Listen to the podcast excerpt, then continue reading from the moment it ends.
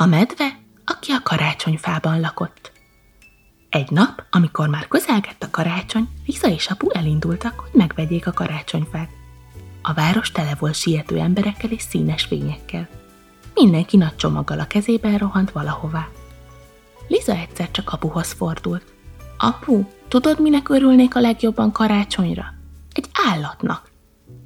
Egy élőnek? kérdezte apu. Na-na, vágta rá Liza. Állatot nem tarthatunk a lakásban, csóválta a fejét apu. De egy kutyát miért nem? kérdezte Liza. Azért nem, mert kicsinek ki a hely. És egy cicának már elég nagy lenne? Neki igen, de ő hullatja a szőrét. És egy hörcsög, ő nem hullatja? Csak néha, de ő mindent megrág. És egy papagáj, neki csőre van. Ez igaz, de ő meg túl hangos. És egy teknős, ő nagyon csöndes. Igen, de ezért ő rá folyton csak rálépnénk. Liza és apu ekkor megérkeztek a karácsonyfaárushoz. Rengeteg fenyő állt ott. Ezüstfenyő, lucfenyő, círbolyafenyő, erdei fenyő. Volt ott kicsi fenyő, nagy fenyő, alacsony fenyő, magas fenyő, duci fenyő, sovány fenyő, széles és vékony, sűrű és ritkás. Lizának megtetszett az egyik.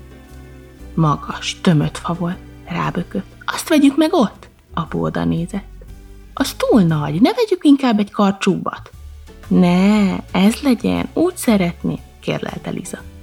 Rendben van, bólintott apu. Kifizette a fát, a karácsonyfárus pedig beletegerte egy hálóba. Apu átölelte a fenyőt, hogy a vállára rakja, de alig bírta fölemelni, szörnyen nehéz volt. Aztán valahogy mégiscsak a vállára vette, és Lizával elindultak hazafelé. Apu lihegve cipelte a fát. Hú, ennek aztán jó nagy a súlya. Majd hozzátette. De mitől lehet ilyen nehéz? Aztán útközben, amikor apu egyszer csak megigazította a vállán a fát, valahonnan az hallatszott. Jaj! Amikor pedig leléptek a járdáról, akkor az uh! És amikor fölfele mentek a lépcsőn, akkor az au! Liza fel is nevetett. Apu, miért nyögdécselsz ilyen nagyokat? Otthon apu kitette a fenyőfát az erkére. Már csak pár nap volt hátra karácsonyig. Liza minden reggel kilesett, hogy megvan-e még a fájuk. De a fa valahogy sosem ott állt, mint előző nap. Biztos a szél volt, töprengett Liza. Vagy a madarak csipkedték meg? Vagy a szomszédnéni cicája lökte arrébb? Még aput is megkérdezte. Apu, nem te raktad arrébb a fenyőfánkat? Nem, círogatta meg őt apu, az mindig ugyanott áll, látod? És kimutatott az erkére.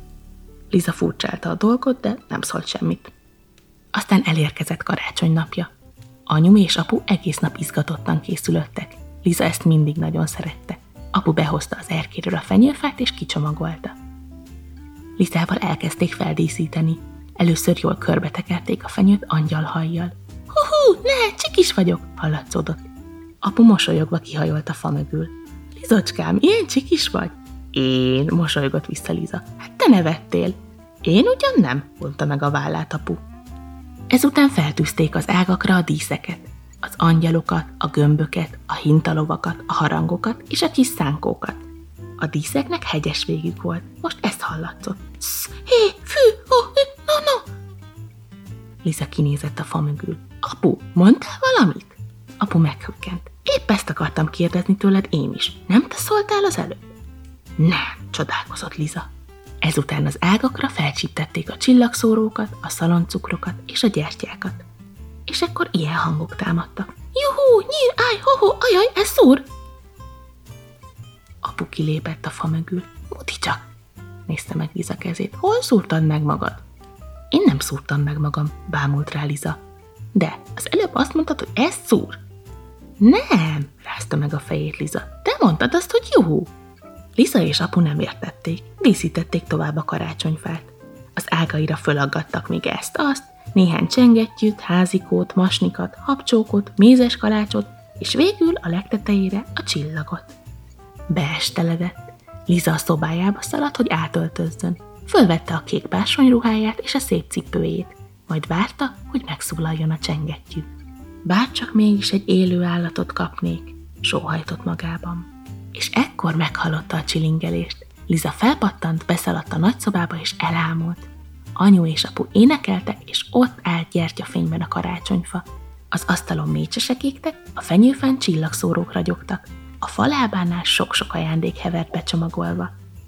Kicsi és nagy, csíkos és pöttyös, lila és piros, szögletes és kerek. Amikor leégtek a csillagszórók és véget ért a dal, mind a hárman megölelték egymást, és azt mondták, boldog karácsony! Apu elfújta a gyertyákat, és anyu felkapcsolta a villanyt.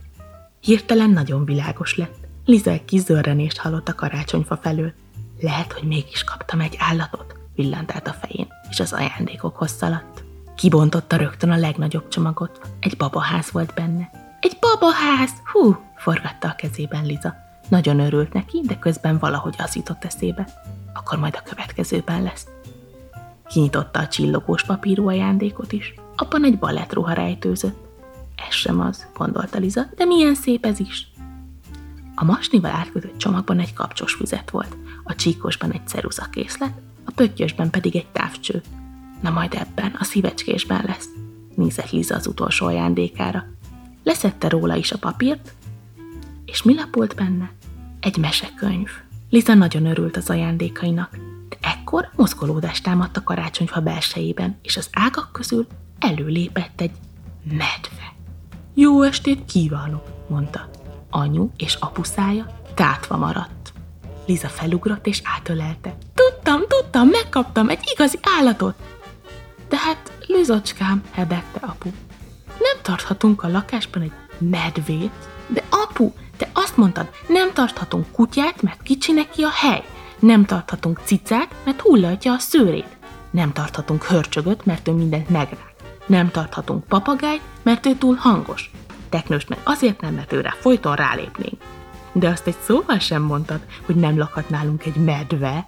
De hát hogy került ő egyáltalán ide? rémült el anyu. Hisz nem mi hoztuk be a lakásba. De igen, kérem, piccentett a medve. Itt lakom ebben a fában. Szeretnék megtekinteni? Én igen, kiáltott Liza. És anyu és apu legnagyobb ámulatára a medve kézen fogta Lizát, és eltűntek együtt az ágak között. A medve megmutatta a lakását Lizának. Kicsit szűkös, de azért nagyobb, mint a babaház, mosolygott. Liza erre kinyúlt az ágak között, és behúzta a medvéhez a babaházát. Aztán a többi ajándékát is, a balettruhát, a kapcsos füzetet, a színes ceruzákat, a távcsövet és a mesekönyvet. Egészen addig játszottak és rajzoltak együtt, amíg anyu csilingelni nem kezdett, hogy kész a vacsora. Onnantól fogva pedig a medve ott maradt velük.